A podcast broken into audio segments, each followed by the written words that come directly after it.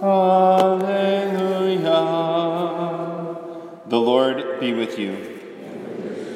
A reading from the Holy Gospel according to Matthew.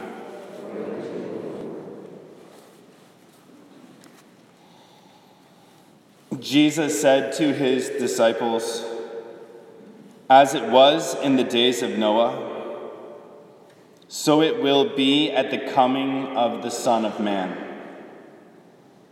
In those days, before the flood, they were eating and drinking, marrying and giving in marriage, up to the day that Noah entered the ark. They did not know until the flood came and carried them all away. So will it be also at the coming of the Son of Man. Two men will be out in the field, one will be taken, and one will be left. Two women will be grinding at the mill, one will be taken and one will be left. Therefore, stay awake, for you do not know on which day your Lord will come. Be sure of this if the master of the house had known the hour of night when the thief was coming, he would have stayed awake and not let his house be broken into. So too, you also must be prepared. For at an hour you do not expect, the Son of Man will come. The Gospel of the Lord.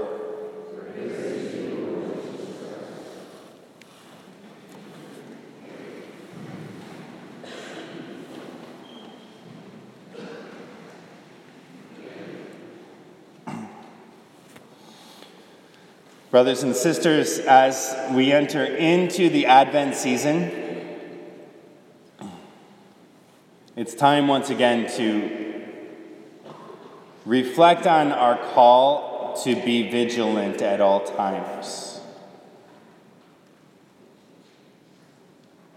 And to be vigilant at all times.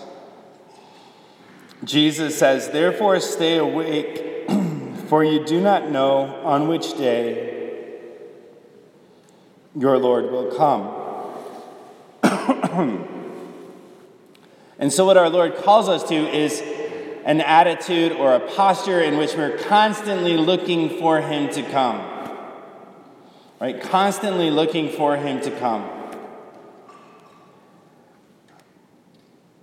Which, if we don't have the right motivation, can be really boring in fact. Because if we think about it, during the course of the year, right, constantly looking for the Lord to come, it's something we're called to do always as a Catholic Christian. And sometimes we barely even reflect on it during the Advent season because we're so distracted with other things.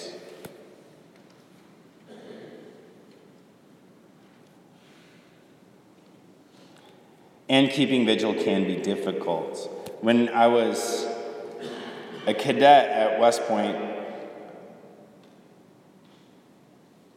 every time we were out away from post, whether we were in the field for a field exercise or we're staying in some barracks out at Camp Buckner where we did our training, there was always a fire guard rotation, which I never really understood that we were out there looking for fires. That's what it was called, fire guard. Kilcully, you're on fire guard at 2 a.m. And essentially, what it was was keeping vigil. Like somebody always had to be awake just to make sure nothing bad happened.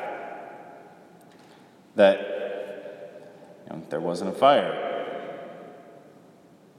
Or when we were on a field problem and we were out we set up a perimeter with a sleep schedule. Somebody always had to be awake.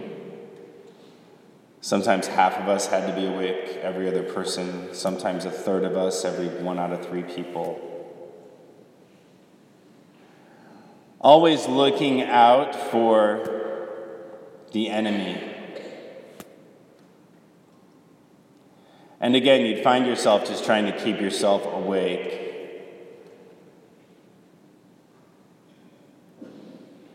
And oftentimes it was really boring. Because we were motivated by duty to do those things. But the vigil that we're called to by our Lord is a vigil that should be motivated by love. And there are different kinds of vigils that are motivated by love. Like when we were little kids and grandma was coming to the house.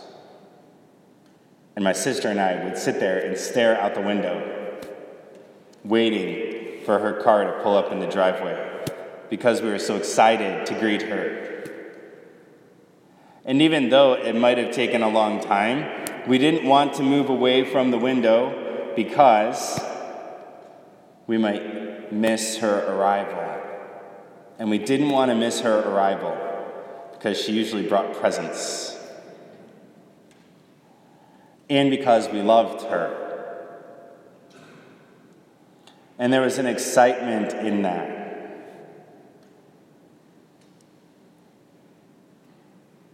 Or when we were young and we were waiting for Christmas morning. You know, in that moment,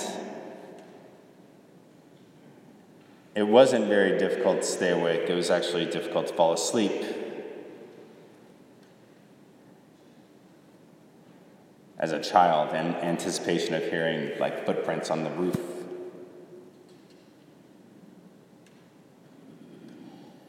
When our Lord calls us to stay awake, He calls us to constantly be on the lookout for Him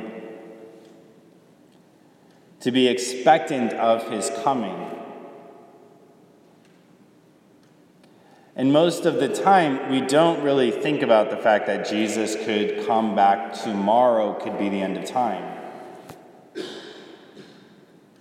And sometimes we're reluctant to even entertain that kind of an idea because there have been so many sort of false prophets or false religions or cults that have focused on that over the years. Yet it is still part of Catholic doctrine that Jesus could come back at any time.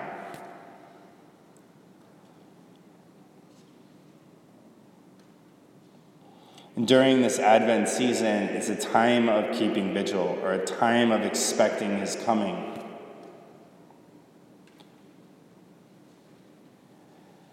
And so it's a time for us to reflect on our own spiritual life and ask ourselves, like, do I look for our Lord to enter into my life at all times?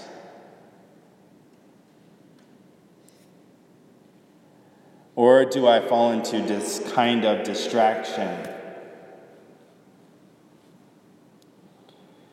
If this gospel reading was written in our own time, it might be, you know, in the days of People were shopping all day. And they were playing games. And they were distracted. and they were paying bills. And they were running their kids to soccer. And they were running their kids to plays. And the Lord came. Know, the busyness of our life can keep us from looking for our Lord. And so, in a real way, this season should be a season about making space for our Lord. Making space for our Lord and our families. Setting aside time to be together, setting aside time to pray together, setting aside time to reflect on our Lord's coming.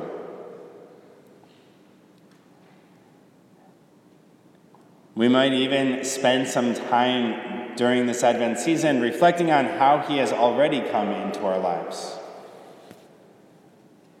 How He already came into the world at the first coming at Christmas, but also how He came into our own lives when we were baptized. Or when maybe we had fallen away from the church and our Lord called us back to the church. Or how he entered into our life in a more profound way when we joined a certain Bible study, or when we met a certain priest, or when we met a certain friend whose faith has been enriching for us in our own life.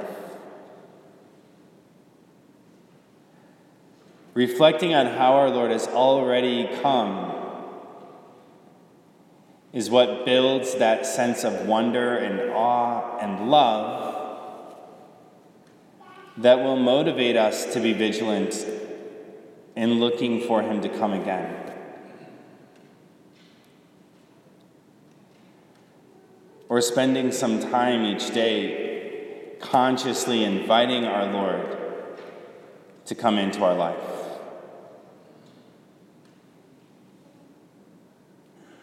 Jesus, you're welcome to do this work with me right now. Jesus, so you're welcome into this space with me right now. Jesus, you're welcome to talk to my husband with me right now.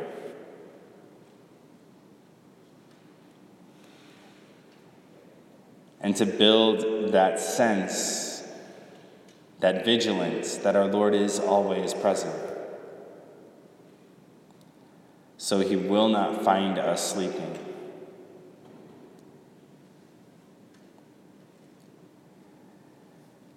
This season is an amazing time for us to reflect on our conversion process and where we've been, where we are, and where we want to go.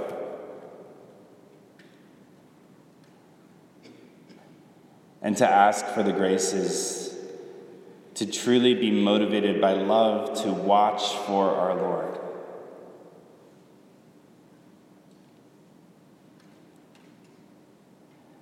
Because he is truly the only person that brings joy and happiness and lasting peace to our lives. And so today, let us pray for ourselves and for our parish. That these four weeks may truly be four weeks of preparation, of vigilance, of focus. That we may come to encounter our Lord in a more profound way when we celebrate his incarnation at Christmas.